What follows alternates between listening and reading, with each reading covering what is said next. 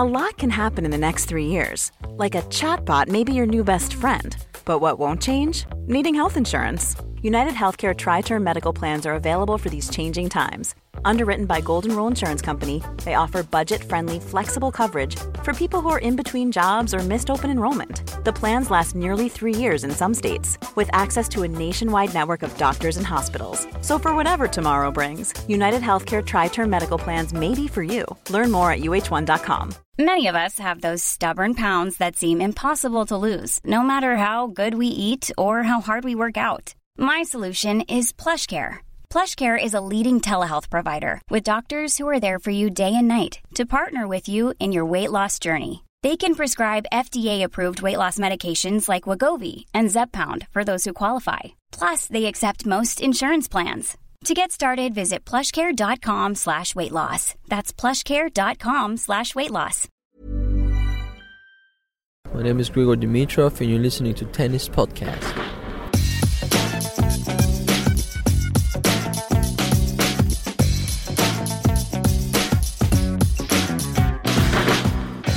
Obviously, so many people of your career have compared you to Roger Federer. You made the point, well, hold on, I haven't reached the second week of a slam yet. I haven't won an ATP title yet.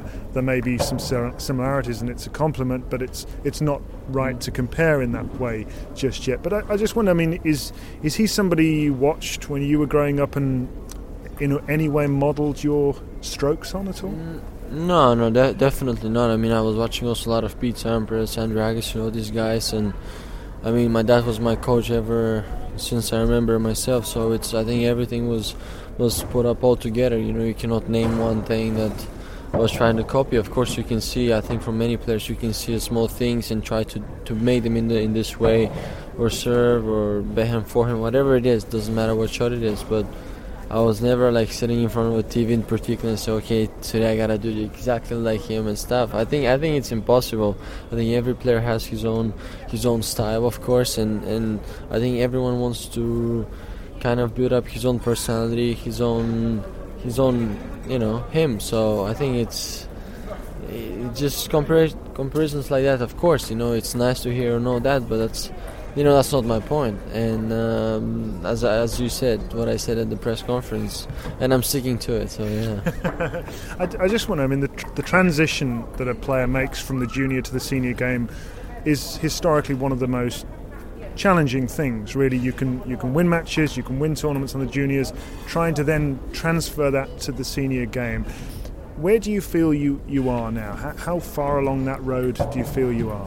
Oh, I cannot tell like exactly where I'm right now, because, you know, I played already a couple of quarterfinals. I played a couple of good matches and stuff. But to me, you know, that's not enough. I think you're just a step ahead. But I think to make a breakthrough, it's, you gotta prove not only to the audience or to someone else, but mostly to yourself, week in and week out.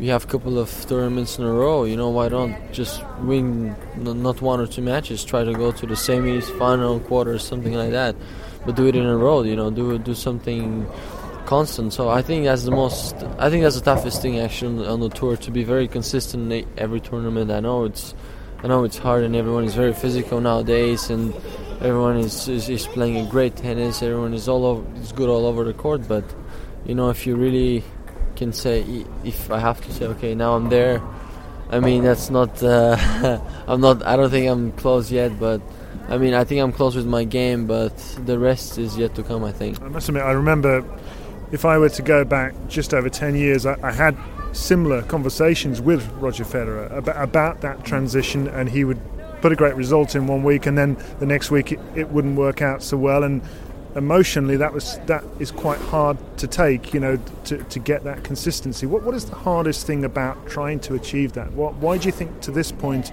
maybe you haven't?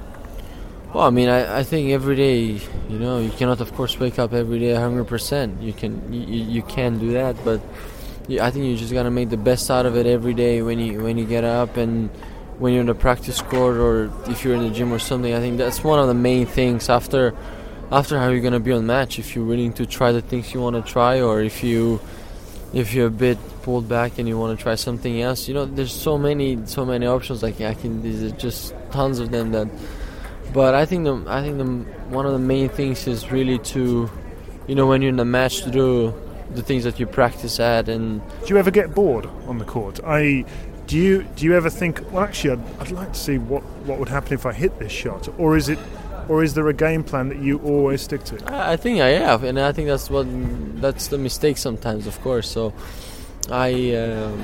I know the feeling because I've done it many times, and yes, sometimes I mean not nowadays, thank God, but when I was junior, I was getting bored quite often, so I was always doing some absolutely weird shots that I didn't know why I was doing them. Even till nowadays, I'm thinking about some moments, but hey, I mean, first of all, that's life, and second, you don't play the same match twice, so it's kind of fun. Is that something that your coaching team talks to you about? Your sort of, the buzzword in tennis is focus, isn't it? Focus on winning the point rather than how you win the point. Yeah, of course. I mean, they've said that to me many times, but the thing is, I think everything is up to you. Everything is in yourself, so you cannot. I mean, it doesn't matter how many times they're coming before match and telling you, hey, listen, you got to do that, don't do this, or something like that. It's always the case, you know what I mean? Like, every time you don't want to do it, but you actually do it, you end up doing it. So I think it's more up to yourself, well, how you're gonna, if you thinking about it, or you just want to, you know, let it go. You don't think what they told you. Just be like, okay, listen to my inner voice. If I want to do it, I'm gonna do it. If not, well, I'm gonna do the same stupid. So you're quite instinctive on the court. Yeah. I mean, trying to, you know, and also I think it's very important to improvise on grass courts. I mean, sometimes one of the weirdest things can be the most winnable shot. So, I mean, of course, within the risk, you know, you gotta put your frames, and well, yeah. So let's just be out there on the grass and try to do, you know, the best you can. So tennis is quite a 24/7 kind of sport, isn't it? I mean, the tour goes round, it's tournament to tournament. We're here all in the player lounge at the moment, and everybody's thinking about the next match, the next practice, the next massage session. What is your view of tennis generally? Do you love the game? Do you go to bed thinking about the game? Do you wake up thinking about the game, or do you prefer not to have that sort of all-consuming obsession kind of with the sport? Of course I do. Yeah, I'm living into the game. But the thing is, I think there's time in a place for you to say, okay, listen, you just take it easy for a bit, you know. Try to rest a bit and do what you can do, you know. Just relax, let your mind free, and think for something else. And well, of course, sometimes I'm getting fed up with certain things. So of course, everyone says, okay, you know, just take a couple of days off. But after these couple of days off, I mean, I'm so refreshed that I'm automatically thinking what I'm gonna do next. So I think it's different from person to person. Of course. I mean, I'm just wondering, when here you are in the early stages of your career, if I were to take you forward 10 years from now, goodness knows where you'll be, but what do you want to look back on and think, that's what I've achieved? What do you hope to achieve in the sport? Well, I mean, of course, Grand Slam to me has always been a challenge, I have to say, you know, like Grand Slam tournament. I mean, whether it's going to be Wimbledon, US Open, or any of these things, but it doesn't stop there. I mean, I think once you do something like that, I mean, everything after that is just absolutely up to you, you know. It's, I mean, I honestly, I don't know, because it's a very, very funny question, but if I have to answer, it's going to be, I mean, if I really gave up everything for myself in order to do where I'm going to be in 10 years. So, I mean, I think that's probably one of the most important things, I think, not only as a tennis player, but as a person. To have no regrets. Yeah, to have no regret. I mean, of course, I will have certain, but that's not, the point is that if you're going to look back and say, okay, I really tried 100%, you know. If not, I think it's going to be tough, and this thing is going to haunt you many years after that. And it's not about being a, you know, tennis player or anything else. It's just, I think, mainly about being a person that you are. So it's, I mean, and again, I think it's different for everyone, so depends how you see things. I know you're based in Paris, and obviously you travel a lot. What is it like when you go back home? How well known are you? Well, home, it's always, people know me a lot, they recognize me on the street nowadays, but, well, I mean, I'm always happy to go back home for a few days. It's always nice, and see the relatives, and, you know, spend a couple of days at home with the family. It's always a pleasure, and it's actually one of the greatest times because you think everything actually stops, and you don't, all the worries and everything else is aside of you, and it's like you're not into the reality, so that makes it even more interesting for you to compare, like being on a tour, or then with anything else. So it's kind of fun, yeah. It's an unusual world, isn't it? The tennis world. It's like a travelling circus. We pick ourselves up and drop ourselves up in another city. What do you like most about the lifestyle of a tennis player?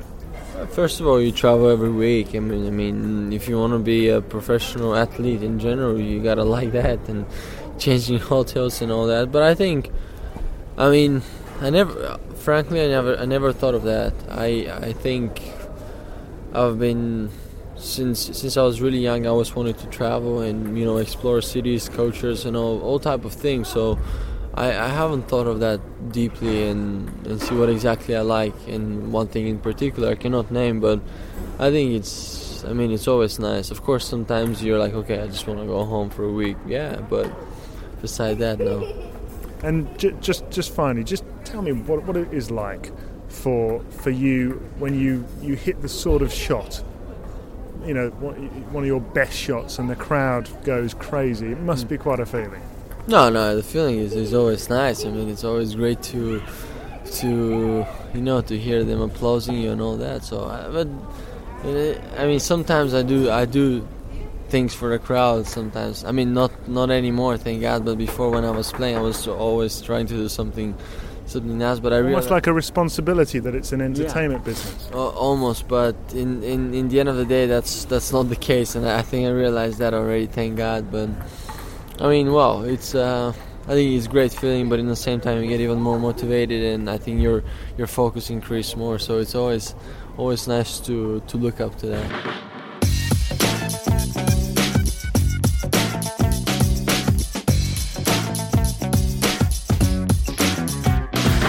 Grigor Dimitrov, one of the fastest rising stars on the ATP World Tour, is just one of the guests that have featured on the tennis podcast so far. Janko Tipsarevic, Marin Cilic, Carlos Moyá and Pat Cash have all been on, so subscribe for free on iTunes and download the tennis podcast every week.